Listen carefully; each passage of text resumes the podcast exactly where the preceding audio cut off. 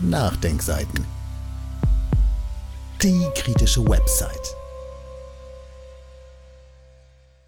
Aufstehen für Anfänger von Tobias Riegel. Die Gründung der neuen Sammlungsbewegung Aufstehen war eines der prägenden politischen Ereignisse des Jahres. Erwartungsgemäß hat die Bewegung mit starkem Gegenwind aus der Presselandschaft zu kämpfen. Ein Buch versucht, diesen medialen Verzerrungen eine andere Sicht entgegenzusetzen. Eines der wichtigsten innenpolitischen Ereignisse dieses Jahres war die Gründung der neuen politischen Sammlungsbewegung Aufstehen. Entsprechend heftig waren die Reaktionen auf das Projekt rund um die Fraktionsvorsitzende der Linkspartei Sarah Wagenknecht, im positiven wie im negativen. Positiv muss die Resonanz vieler Bürger beschrieben werden, die sich in über 100.000 Anmeldungen niederschlägt. Dieser starken Reaktion der Bürger steht aber eine entschlossene Medienlandschaft gegenüber, die keine Gelegenheit versäumt, die Bewegung als künstliche und autoritäre Kopfgeburt als rückwärtsgewandt, populistisch oder als tendenziell rechts zu beschreiben.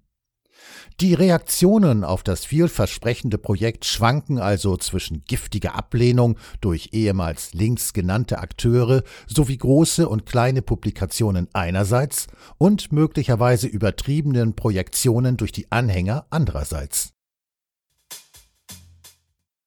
Kaderschmiede und Personenkult Die Argumentation der Kritiker ist inkonsistent. So wird Aufstehen einerseits als von oben installiert dargestellt, Gleichzeitig werden aber organisatorische Defizite, die dieser Darstellung als straffer Kaderschmiede widersprechen, mit großer Häme medial ausgeschlachtet. In diese Kategorie fällt etwa die Berichterstattung über aktuelle Verwirrungen oder mutmaßliche angebliche Sabotageakte rund um die neue Internetdomain der Bewegung. Dazu weiterführende Verlinkungen innerhalb des Artikels. Die zentrale Aussage der Bewegungsgegner, eine Bewegung könne nicht von oben ins Leben gerufen werden, trifft gleich in mehrerer Hinsicht nicht zu. Wenn ausreichend mediale Macht verfügbar ist, können selbstverständlich auch virtuelle Bewegungen gegründet werden. Das konnte man an dem für den französischen Präsidenten Emmanuel Macron geschaffenen Medienkonstrukt En Marche beobachten. Prominente in die erste Reihe. Demgegenüber ist aber offensichtlich, dass Aufstehen eben keine künstliche Medienfarce wie En Marche ist. Dafür würden Aufstehen schon die notwendigen publizistischen Verbündeten fehlen. Im Gegensatz zur europaweiten Werbung durch große Medien für En Marche erlebt Aufstehen mediale Anfeindung. Diese Bewegung hätte also gar nicht ausreichend Propaganda-Verbündete, um den künstlich autoritären Charakter zu haben, der ihr unterstellt wird. Dass bei allen Vorhaben von Aufstehen die klügsten und beliebtesten Köpfe vorne stehen sollten, also vor allem Sarah Wagenknecht, ist selbstverständlich. Dass die Kritiker der Bewegung nun heuchlerisch einen Personenkult kritisieren, ist ebenso nachvollziehbar. Alles, was der Schwächung dient, wird ins Feld geführt. Am liebsten hätte man wohl eine Bewegung, die ihre Prominenten versteckt und als Folge in machtloser politischer Beschäftigungstherapie verharrt mediale Häme und Verzerrung.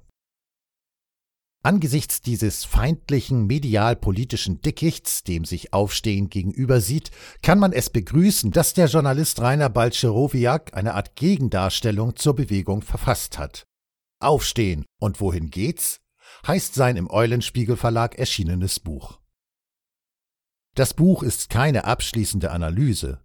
Viele der angerissenen Aspekte bedürfen einer weiteren Vertiefung, Etwa die Schilderungen der Wurzeln und Wirkungen der neuen linken europäischen Bewegung oder die Deutung des emotional besetzten innerlinken Asylkonflikts.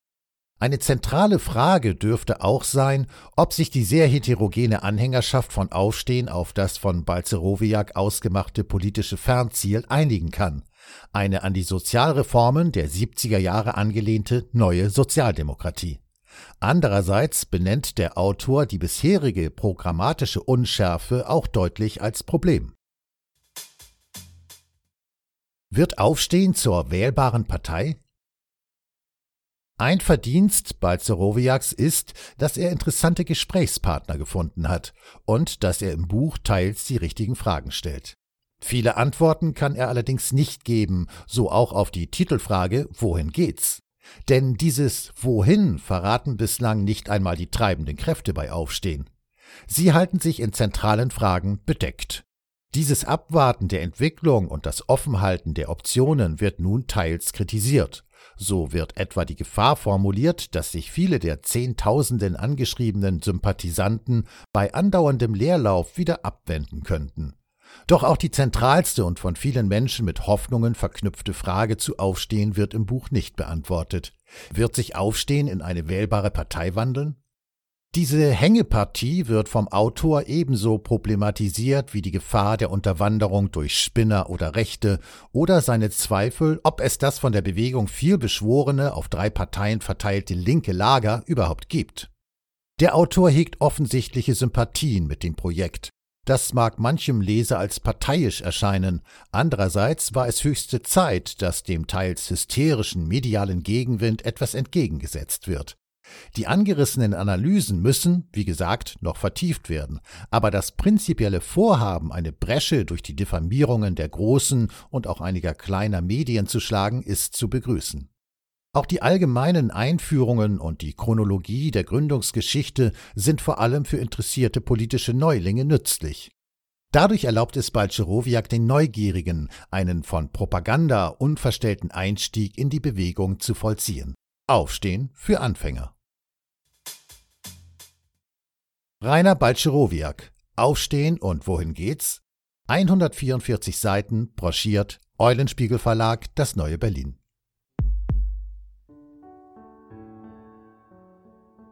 Dieses Audio konnte nur entstehen, weil zahlreiche Leser und Leserinnen die Nachdenkseiten fördern und durch Spenden unterstützen. Wenn Sie auch etwas tun wollen, klicken Sie einfach den entsprechenden Button auf unserer Website an. Übrigens, Sie können uns auch bei iTunes, SoundCloud und YouTube hören und wenn Sie mögen, gerne unseren Kanal abonnieren und eine positive Bewertung für uns abgeben. Wir freuen uns über Ihre Unterstützung und die Weiterverbreitung unserer Inhalte.